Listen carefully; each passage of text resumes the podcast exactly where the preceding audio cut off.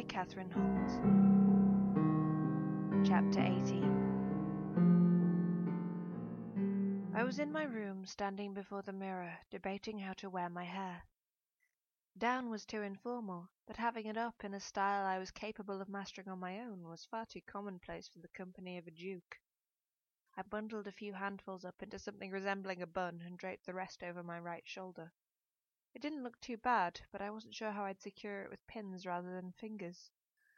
I hummed over it, twisting my neck this way and that to try and see how it looked at the back. I was interrupted, rudely, by a cough. I jumped and pulled my dressing robe more tightly around myself. I was conscious that in spite of our previous intimacy, Michael had never seen me so little dressed.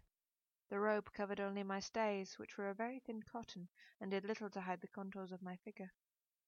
What on earth are you doing in my bedroom? Michael smiled. Your mother was in your study. I managed to avoid her, though.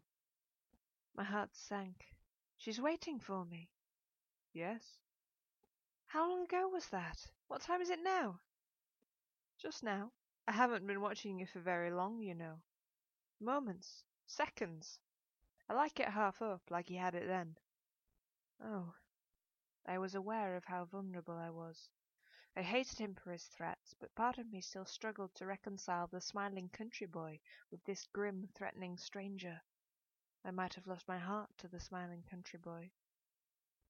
I prefer it down, though. I turned back to my reflection and watched in disbelief as he made himself comfortable on my bed. What do you think you're doing? He smiled. You're surprisingly coy, aren't you? And I'm only sitting down. You have such improper thoughts for a young lady. I don't know what you mean. There now, you can't convince me you're a shy virgin. I wouldn't wish to. Perhaps flirting wasn't the best idea, but it seemed like all the defence I had. Is this about the painting? Michael lay back down on the sheets, his arms tucked behind his head, and his boots, mercifully, hanging over the edge of the bed. He was pretending his lack of care, though. He was rigid and tense, and his movements were stiff and unnatural. Of course. You haven't told me if you've seen it yet. Have you?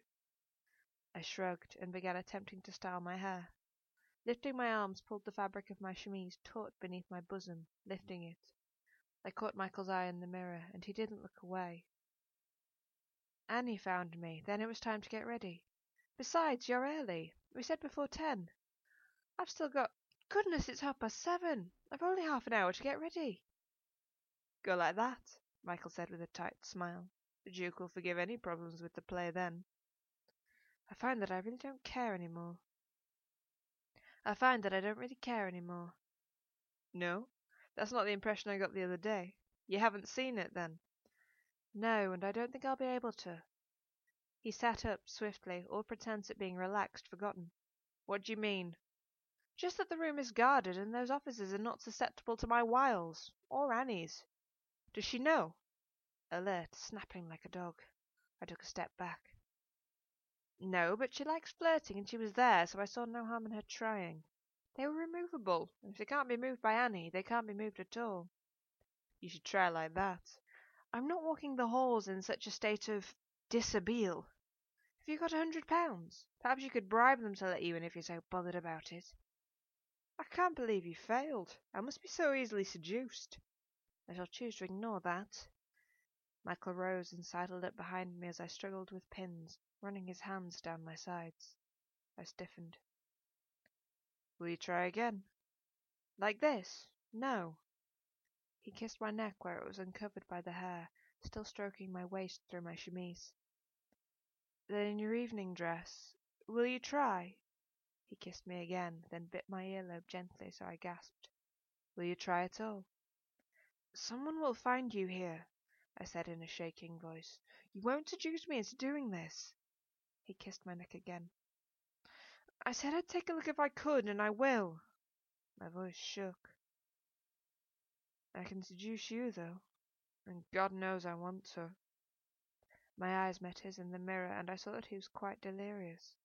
That realization made me stronger. A little of the power was back with me. My doorknob rattled, and we froze. He had locked it. Thank heaven he'd locked it. Evelyn! Mother shouted, still rattling the doorknob as though it would have suddenly become unlocked. What are you doing in there? I thought I heard voices. Why have you locked the door? She paused, then rattled it again. I don't like having locked doors in this house. You know that. What are you doing? Is somebody in there with you? Michael didn't move. I'm just getting ready, I called back, irritated. I was twenty four. I was entitled to privacy. Why have you locked the door? Perhaps to stop people walking in while I'm dressing? Michael smiled at that, and I glared at him in the mirror. I want to talk to you. I'm busy. I need to get ready, and so should you be. I am ready, she shouted back, her voice thick and nasal. She gave a loud sniff. You used to be so helpful to your mother, but now look. You're just rude. And you're a saint to put up with me, I said, making no attempt to hide my sarcasm. Let me in! She rattled the knob again as she said it, but it was such a high pitched wail that I had no trouble hearing her. She'd clearly worked herself up into a state. I'd have to see her. I glared at Michael again. Fine, I'm nearly ready. Meet me in the study in ten minutes, won't you? But I need to speak to you now. Ten minutes, I shouted back firmly. There was silence for a long moment. Then I heard her footsteps retreating down the corridor. That was uncomfortable, Michael said. And am I right to assume that your ten minute window does not include me? Quite right, I said with a nod. Now I need you to help me into my dress, then get out of my bedroom before she comes back. He helped me into the dress, his fingers blundering over the tiny buttons a few times, and then adjusted his breeches. Fine, I shall leave, with great unwillingness and enormous discomfort, I assure you. And you'll try and get a look at the painting again, if you can.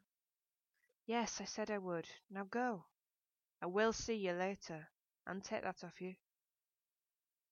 He kissed my neck again, and then left. I did not feel half as calm as I had only minutes earlier. My hair was barely dressed, and I stuck a few pins in here and there as best I could. It looked passable, I supposed, although of course I couldn't see the back. I ought to have hired somebody to help me today, and I dare say I would have if I were doing it properly, if I'd have still cared. It was almost eight o'clock, almost time for the guests to begin arriving. I hurried along to the study, but mother wasn't there. The doors to the gallery were opened now, and although I could hear the clock in the hall chiming eight as I passed through them, there were still ten or fifteen people milling about. I fixed a smile on my face and stepped in, nodding this way and that as I passed people. None of them were regulars, and I had no idea who they were. Old, mainly, with fine silk gowns and well-fitting dinner jackets, and expressions of slight distaste. It seemed likely that it wasn't that they were disapproving of the surroundings. Most likely they always looked like that. I felt a pin slip from my hair and fall down the back of my dress. Even more likely was that I looked a fright. Augustine's painting was flanked by officers, and a different pair to those Annie and I had flirted with so unsuccessfully. I wondered if they had been there all along. I wandered by as nonchalantly as I was able, taking as long a look as I dared at the sheet which still covered the frame. It looked straight, Parker would be relieved, but still not a speck of paint was visible. The officers on either side looked just as implacable as the other two. Still, Michael could wait until ten o'clock, surely. Once he'd seen it, he surely wouldn't follow through with the bad review. I made my way to the corner where father's painting now hung. It was finished, then. A little rough in places, perhaps. There were a few reflections in the water which weren't as refined as his usual work, but I dare say would pass muster in society. Saved by its striking composition, the eye was more drawn to the delicate pattern of muscle in Jackson's neck and shoulders. All in all, and I consider myself a more than fair judge of father's work, it would do. But it could have been masterful had he had more time. It was also slightly askew. Clearly Parker hadn't been allowed any further dealings with any paintings once he and I had been evicted from the gallery earlier. I reached up and straightened it slightly, looking guiltily over my shoulder as I heard one of the officers cough in my ear. They were capable of movement, then. With any luck there would be an incident of civil unrest, or someone would faint or attempt a robbery of their own which would distract them long enough for me to take a peek at the painting. Oh yes, I would cross my fingers for a robbery now, I thought with a wry smile. But it didn't really matter. I wasn't going to risk being embarrassed or brought into disrepute by being caught with my hand on Augustine's latest masterpiece. Not when Michael could simply wait for two hours. probably. I dallied in the corners of the room, exchanging nods with Parker every so often. Nobody was talking to either of us, and we didn't have a clue what to say. There were a few members of Leeds society here and there, but once they had nodded in acknowledgment in Parker's direction, and completely ignored me, they left us both alone. Annie would be so disappointed. There was hardly a young man among them. What few there were glanced my way once or twice, even smiled a little, but none approached. All seemed to be there with their wives or mothers. Most of them didn't seem very interested in the paintings, and instead concentrated on chatting and gossiping about this and that.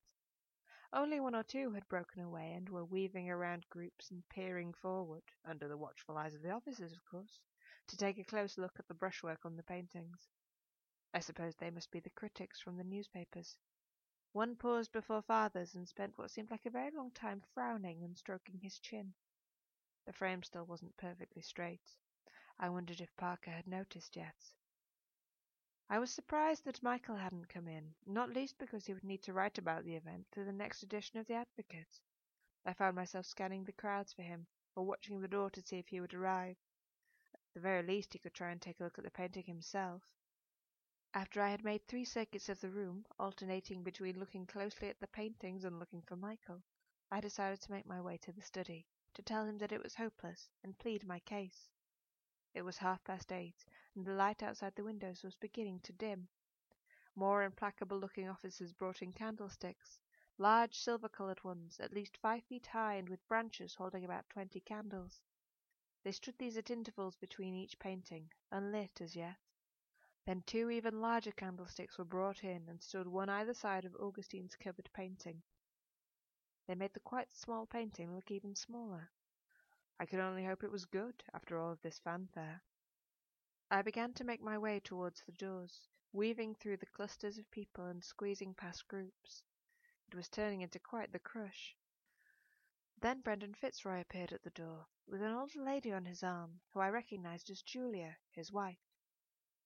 She had changed little since I had seen her last, even though that was over ten years previous, and I had only been a child. Her round face had gained few wrinkles, although her jaw sagged more heavily. The corners of her mouth were pulled down by the weight in her cheeks, giving her a constant expression of glumness, and she looked like little more than an old, sulky child. Her hair was crimped and ironed into improbable curls which were tinted an even more improbable reddish brown colour. There was a blotch on her forehead, which looked as though a drop of the colour had stained her skin before being rubbed vigorously.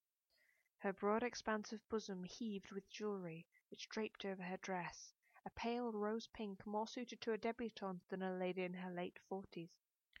The tiny puffed sleeves, which were trimmed with wisps of lace, looked far too delicate and unsubstantial atop her broad red arms. It's fair to say I took a dislike to her. If she hadn't been so unattractive, then her husband would have been less likely to sleep with my mother. I ducked into the corner as Mr. and Mrs. Fitzroy made their way into the room, followed by a small lady with dark skin and a regal bearing, who wore all black. I could barely see her above the crowd of people, and she soon disappeared into their midst. There was a surge backwards as two pairs of officers strode forward, forcing a gap in the crowd. I was quite squashed in my corner, and almost knocked a very small picture from the wall with my hair. Yet even through the crush I could still make out the tall figure who entered, and paused as the crowd began to applaud. The Duke's face, for that was all I could see of him, was that one would imagine of a hero of war, the defeater of Napoleon. High cheekbones were accentuated by sharply angled sideburns. His broad chin was clean of facial hair, and his lips were full and wide, but it was his nose which really arrested one's eyes. Wide and Roman, it gave him a profile worthy of a coin, and although his eyes could have objectively been described as being a little soulless, I was quite in awe of him. He limped slightly, but still held his back straight and head high. The applause lasted well over a minute as the Duke nodded in acknowledgment. Once he began to make his way around the room to greet acquaintances, I slipped through the door. It was almost nine. My active roles in the play were few. All that was required of me was to light the candles on the stage and, once the audience were seated, open the curtains. We had used little scenery, and aside from Andrew's shadow box, which remained unlit at the back of the stage until needed, there were only the hanging columns, and they were on throughout as well. All was quiet in the theatre. My footsteps echoed as I hurried down to the stage.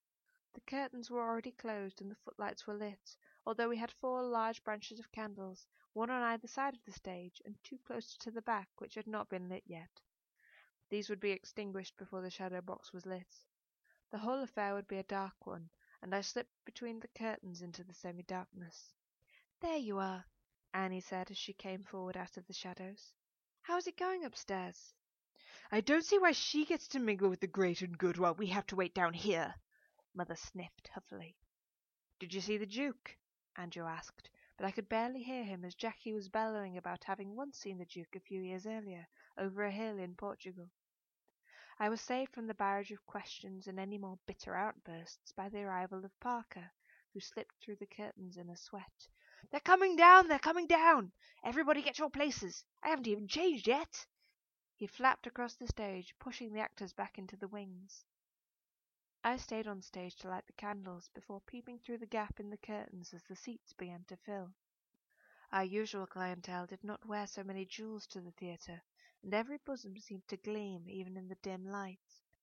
There was less shouting, and a good deal less coarse language uttered. Oh, we had played to the local dignitaries before, and that was all very well, but it was nothing to our matinee shows.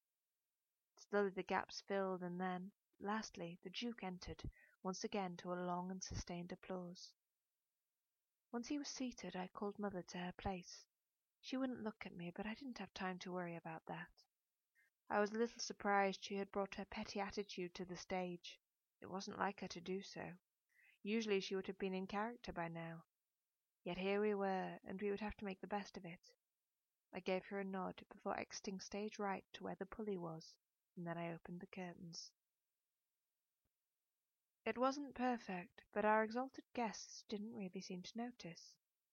If I had still cared, really, then I should have been annoyed that they had talked through most of it. It was tradition, I supposed, and happened at a lot of our performances, but most of those weren't special performances for dukes, and they usually quietened down once the action really got going. I would have been hurt that I had put in so much time and effort, and that our work was ignored for the most part. I was a little annoyed as it was. How lucky that I didn't really care. I watched Mother from the wings to see if she had noticed. Happily, she had drifted into character and was entirely involved with the storytelling. I peeped out at the Duke once or twice too, but he merely looked bored. Now it was happening, I can see that I should have expected it. What were we but a sideshow to Augustine's work? Less important still now he was dead. Nothing increases an artist's popularity as much as being dead. Father had mentioned that often enough. They quietened down, though, when the shadow box was lit. That was what did it. If fame was what we were after, then the shadow box would secure it. I heard gasps and mutterings as the puppets moved behind the screen, and Jackie rattled cans and beat drums to simulate the sound of a heavenly battle. And it was beautiful. Even from the side of the stage where I could see Andrew working, crouched down behind the back of the box, the movement on the screen was mesmerizing. When it was over, all of the audience applauded, even the Duke. They rose and clapped, but I knew they weren't clapping our troupe, and they weren't really clapping Andrew for all that it was his handiwork. They were clapping the shadow box and their own suspension of disbelief. The players took their bows, but just once so as not to lose the crowd's interest. Better to leave on a high, and Annie and I exchanged looks as she made her curtsy, knowing that we both hoped this would be our last time. As the applause began to die, I ran to the side and closed the curtains. The rest of the players stepped out with Parker, to stand in front of them as he made a brief toast to the Duke before the painting was revealed. I wasn't going to join them, but as it was my hand was grasped tightly and I was pulled from the side of the stage, deep into the darkness of the wings and the firm softness of Michael's arms. He kissed me, and I was so buoyed by the thrill of it being over, of not having to worry any more, that I kissed him back with all the excess energy I had bubbling over me. I didn't care about the painting, and if he was kissing me like that, perhaps he didn't either. I didn't care about my family or the Liberty Troop. I desired nothing more than to lose myself in desire, and Michael was perfectly adept at that. In the back of my mind I thought that this might help soften the blow of his being unable to see the painting, but sadly that wasn't my motivation. I wanted to be desired, I wanted to recapture the power of my sex. Another round of applause signalled the end of Parker's toast, and I pulled Michael through the door from the stage, and hand in hand we hurried through the halls. I was going to take him to my bedroom, but he stopped at my study. I was about to protest at being taken on a desk again, but he covered my mouth with kisses to the point that I was almost unable to speak. "Did you see it?" he asked as we paused for breath. "The painting? No. Did you try?" He held me away from him then, and looked me in the eye. I could hardly focus, my head was swimming with feeling. "I couldn't get to it, and then I had to do the play. I tried as much as I could," I said although I suppose I could easily have snuck away during the play. In the euphoria of it all being over, I didn't see why I had to, though. Annie and Andrew would do well regardless of their association with that troupe. They always landed on their feet. It was the same with Parker. I didn't have to try and save everybody. We should go now, then, Michael said, taking his arms from my shoulders, dropping me. Otherwise we'll miss the unveiling. Then? He smiled. Then I'm going to your room." "I might join you," I said coyly. He smiled, and I decided to humour him, even though it took every shred of self restraint not to just leap on him then. It was the sunlight smile that did it. I straightened my hair, and he adjusted himself slightly before we left the room, hurrying back down the hall. We joined the throng of guests as they streamed towards the gallery. Then there came a scream, and like a many-headed beast the crowd turned as one and began to run back towards the doors. Michael dropped my hand and hurried through the crowd to the stairs, where I could see smoke billowing through the doors to the gallery. He pushed through the fleeing, screaming masses and ran to the doors, shouting at me to stay back, to leave. I turned this way and that, unsure of what to do. And then I thought about father's work, and about how I had not seen him all day. I ran down the hall and sprinted up the stairs to the studio. The door was open and I ran straight in. It was empty. My throat restricted, my stomach dropped, and with a hollow feeling of dread, I believed with all my heart that he was in the gallery. I ran back down the hallway as I screamed out for him, and took the stairs up to the gallery two at a time, holding my hair over my mouth as the smoke became thicker. The two officers who had stood guard, who I had ineffectively flirted with only a few hours previously, lay face down, their heads dusty and bloody messes. I retched and stepped over their bodies, following Michael into the room. Arms grabbed for me, officers I think, tried to dampen the fire and rescuing the paintings, but I shook them off, dropping to my knees and crawling across the floor where the smoke was slightly less dense. I heard someone shout my name, but I went on because father was in there. He had to be, and I needed to get him out because he had been so afraid, and I hadn't been nice to him for days. The heat was oppressive, and my skirts slowed me down, slipping on the freshly polished wood as I struggled to get further into the room. Smoke clawed at my throat. My eyes, streaming uncontrollably, felt as though they were rolling in sand. I scrabbled across the floor, but couldn't gain any traction against the boards. Coughing as though my throat wanted to be free of my body, I stumbled to my feet again, but was grabbed again by strong arms around my waist and pulled from the room as I cried out for my father. Michael carried me down the stairs, for all that I weakly struggled, and out onto the street, where I was vaguely aware of a chorus of squawks at my appearance. I was wrapped in a blanket, and the rough wool scraped my skin. My throat burned, and I coughed and sobbed and coughed some more as they tried to force water down my throat. My nose and eyes streamed, and I could barely see or breathe, but I kept trying to ask, had anybody seen my father? I was vaguely conscious of a scream, and Annie appeared before me, still in costume, her makeup half removed and her hair falling from its pins. I just looked at her hair, on the spot where it fell over her shoulder in that one fat curl that remained from when Jackie had cut the other off in the play. I stared at it, at the wisps that strayed free, and thought how father would love to paint that, and how he could paint it when he was here, but where was he? She held me tightly and kissed my face, and Jackie was there too, lifting me and taking me away to somewhere quieter, away from the smoke which still billowed from the upstairs window. Andrew held my hand and wiped my face with his handkerchief, and I cried and cried and called out for father, but nobody answered.